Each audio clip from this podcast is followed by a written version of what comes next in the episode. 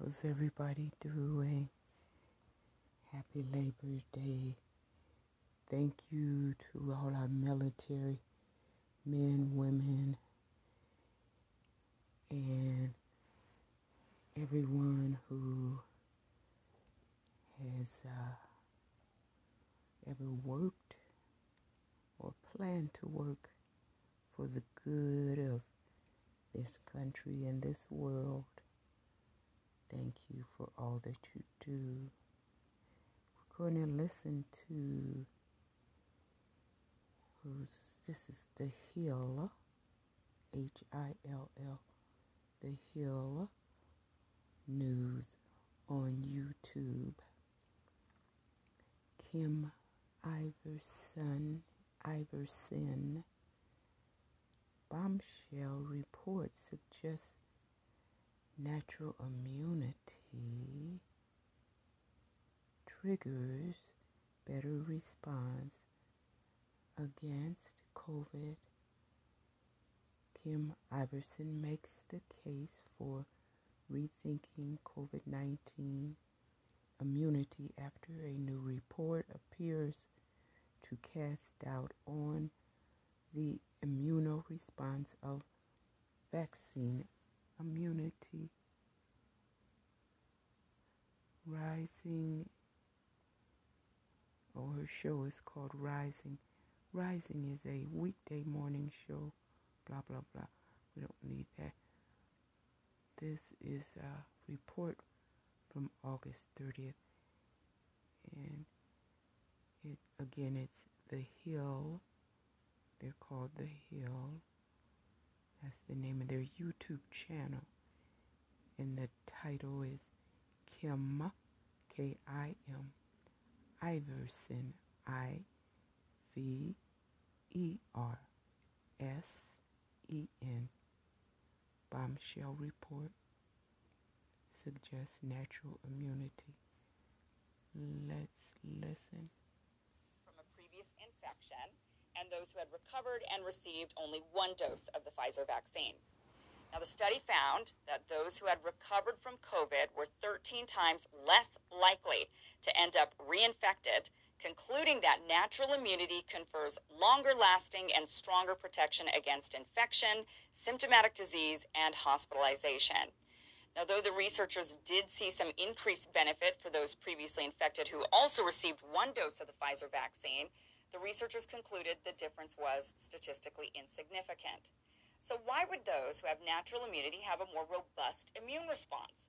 The researchers hypothesize that it's because of B and T cell memory and the fact people who recovered from the virus are exposed to the entire virus, not just the spike protein the vaccines expose the body to. The study is yet to be peer reviewed, but the findings are consistent with other studies and public health data. In July, the Israeli Health Ministry released data showing that of the nearly 850,000 Israelis known to have recovered from the virus, there were only 72 instances of reinfection, showing those with natural immunity were six and a half times less likely to be affected by the Delta variant than those who were fully vaccinated.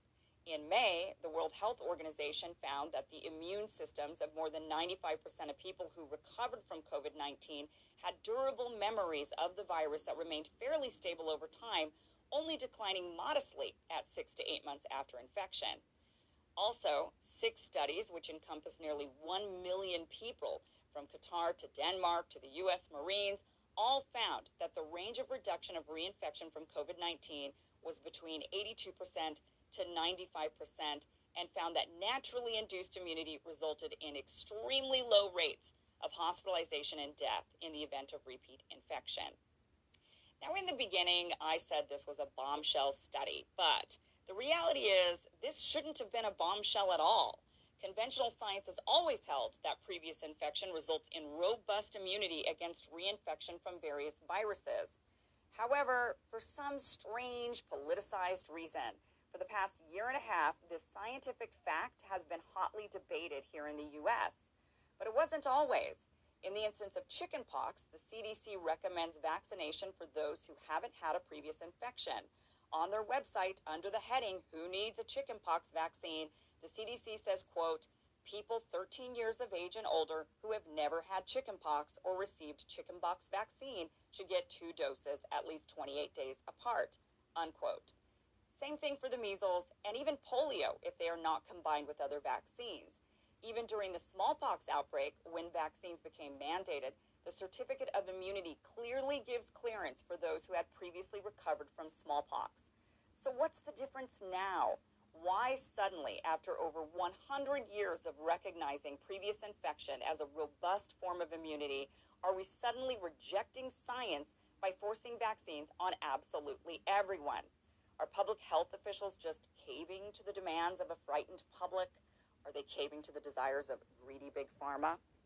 In the European Union, where some countries have implemented vaccine passports, people can obtain one by either showing proof of vaccination testing negative for the virus within 72 hours, or through proof of recovery from previous infection. This is based on sound science. So, what is it that is causing this sudden rejection of widely accepted science here in the United States?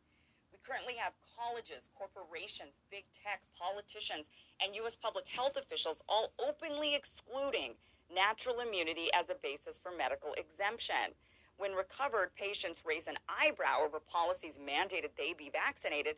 Their educations, their livelihoods, and their ability to participate in society are threatened. Take, for example, Jeanna Norris, a fiscal officer at Michigan State University. She recovered from COVID 19 late last year and has naturally acquired immunity. Now, even though she recently received two antibody tests that demonstrate her robust immunity from reinfection, the university is threatening disciplinary action and termination if she does not comply with, comply with the school's mandatory COVID 19 vaccination policy. She's currently suing. If you still haven't claimed your 97,000. Well, I'm not surprised. Wonder why it took so long to get this report out. Let's listen. Professor of Law Todd Zywicki had fully recovered from COVID 19, but was also being threatened with termination if he did not comply with mandatory vaccination.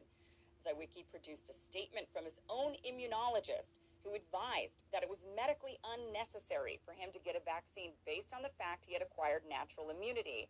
Only after the professor filed a lawsuit did GMU, did GMU finally come around to the science they have long previously accepted for other viruses. Then there are guys like Trump, Rand Paul, and Thomas Massie, whom after infection have claimed to be immune from COVID 19. Nonetheless, Twitter labeled Trump's claim to be in violation of their community guidelines and misleading. CNN, giving backing to Twitter's claim, pointed to the CDC stance that there's no evidence people are immune to COVID if they've been reinfected. Again, completely antithetical to all previously known science regarding immunity and even antithetical to their own stances listed on other areas of their website. Now, the study also brings into full focus a huge ethical question regarding our demand for mass vaccination of everyone, no matter their previous infection status. Should we be wasting vaccines on people who have stronger immunity than the vaccines alone can provide them when so many vulnerable people in the world haven't had a chance at a single dose? Why should greedy rich Americans take two or even three unnecessary doses when poor countries aren't able to get enough for even their elderly population? Now, as we race towards 70 to 80% double and triple vaccinated in this country, most of the countries in Africa haven't been able to vaccinate even 2% of their total population. Now, if the entire point of the mass vaccination campaign is to get upwards of 70% of the population immune in order to stop variants from forming, then why are we not rushing to send extra vaccines to the very countries where the variants are emerging from? Places like India, where the Delta variant is thought to have originated, has only about 35% vaccinated. Peru, where the vaccine resistant Lambda variant dominates, has about 30% vaccinated. South Africa has around 15%. Colombia is sitting at less than 45%. All of these percentages are just for one dose. Looking at full vaccination rates, and the percentages are much lower. The CDC estimates that over a third of all Americans have recovered from COVID. A third. That means if the vaccines can even help us reach herd immunity, we only need 50% vaccinated to get us to a combined 80%. Currently, the, the U.S. is reporting just over 55% fully vaccinated, but it would be interesting to know how many of those were previously infected in order to give us a true picture of how close we are to this believed threshold for herd, herd immunity. This would be important data for us to know in order for us to find out if herd immunity is even possible with this virus. Now, luckily, countries like Israel are keeping impeccable records. They have not politicized the virus and they're able to give better insights into what's working and what isn't. Perhaps this recent study showing natural immunity to be the best protection will be the thing that finally changes our current line of thinking back to where it always has been. Now, no one is advocating for people to go out and purposefully catch the virus. But the reality is, millions of people already have, and we can expect that many more will. And the people who have recovered have robust immunity that should be accepted, even studied by our, by our society, as it always has, rather than shunned. Well, that answers a lot of questions. The only question it doesn't answer is what do they guarantee? It may have worked in Israel, and could that be because of how close or far away they are to the equator and so many other factors? And in most cases, we know that everybody will be affected differently by this virus and any other virus because we all are uniquely engineered. Our immune systems are not the same. So um, it's good news. It's very, very hopeful uh, news for some of us, but not all of us. And then we have to consider, look at the high number of deaths that already happened.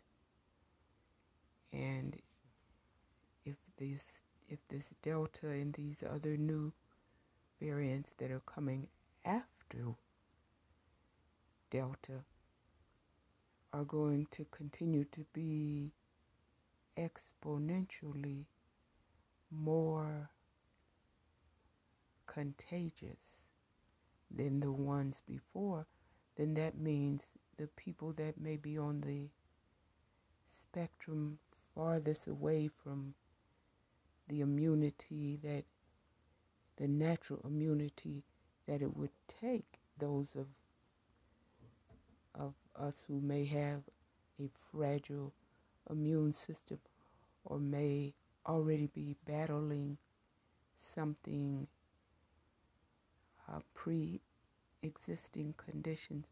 So there's so many exceptions to even this report that she's making and nobody's nobody's happier to hear that news than uh, the people that are still alive. But we know that this is not a virus that we want to play with.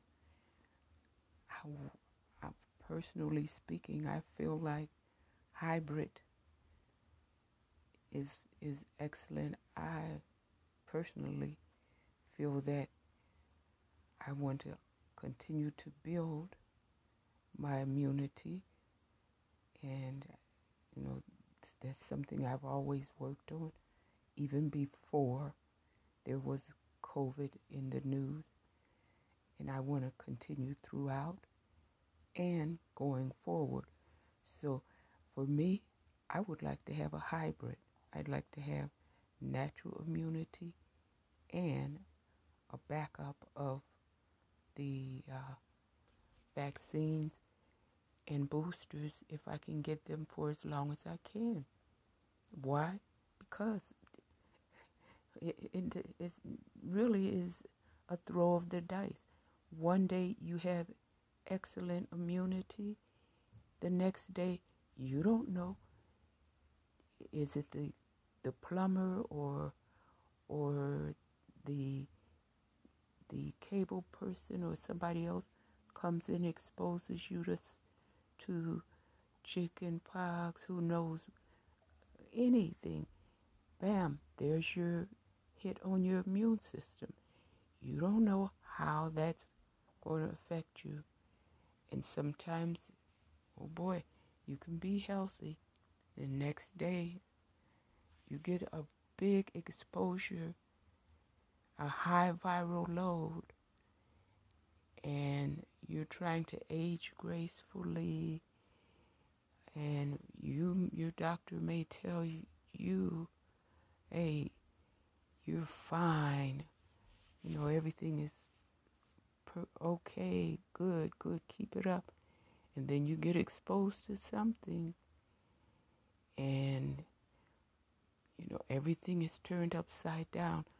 So personally speaking i i'm not anti-vax. No. That helped me all my life to stay so healthy. Vaccines, and then having so many siblings and um, having such a large uh, extended family and friends, so that we were always mixing and sharing each other's uh, air, and we were constantly building up our immune system. So, um, I don't think we have to panic. I really don't. Um, I know we have to have to consider our individual health panel, and we have to consider as we mature, as we get a little age, certain things occur, we change. True, that's true. But I don't think we have to panic, you know. Um, no, as a matter of fact, a point of personal privilege, I went so many times to a local place that was giving the vaccine, and I went at different hours during the day and in the evening. And they would always say, Oh, we just ran out. Or, um, can you make an appointment? If you go too early, they will ask you to make an appointment online. Because why? They've already allocated their supply and they know. They know they're not going to have any left over, but they just say, they won't say that. They'll let you come back and then say, oh, we, we ran out. Well, why not say we've already allocated our today's supply? Um, can you, here's the next closest location rather than to just say, well, you know, can you come back tomorrow or we don't have any more vaccine that person may walk out the door, me or another person may walk out the door, and that may be the last chance we have to get vaccinated. But that happened so many times during the last week or two that you know I just decided, well, I it's not that you that I wanted to throw the dice, take unnecessary chances, but what what are the choices? Um, I, I could have easily went to the local hospitals. I won't say easily, but I could have went to the local hospitals, and then my viral load would have went even higher, and I would have had to wait hour and a half, two hours and a half, three hours, maybe and and after that maybe they may want me to come back the next day because the hospital runs out too. So you see we can't afford to to panic we have to have uh, information we have to have information and know different ways to take care of ourselves. You know, maybe the broccoli is not the best tasting. broccoli is not the best tasting food in the world, but you know, it packs a punch. It, it, it will get your it will get your viruses and everything else in line. It, it works for me. I, I'm not a big fan of broccoli. I never have, but I I know I won't be without it. Not in a pandemic, no. Not during the winter times, because even even without the pandemic, uh, a couple of my sisters they're retired from nursing now, but a couple of them have said, well, each season of the year there are new viruses specific only to that season summer, fall, winter, spring, and then they come back during the next season. They may come back even stronger, you know, the next season. And we never even know about it. Half the time we just, we're not affected by it or not, um, you know, not everybody is affected by it. So you know, to panic, um, that's easy to do. That's really easy to do, but we have to have some alternative, alternative health plans and measures. And so they have uh, green juice in the store with garlic, ginger, all these juices, green vegetables, all this. So, you know, that's whew, that's something that I can't be without either, you know. No. But everybody has a has something that works for them. So just please don't panic and find out what it is that works for you. And work with your doctors and your your nurses, all your medical providers. Work with them, do your part. Stay healthy. Stay safe. Thank you for listening. Love you guys. Bye bye.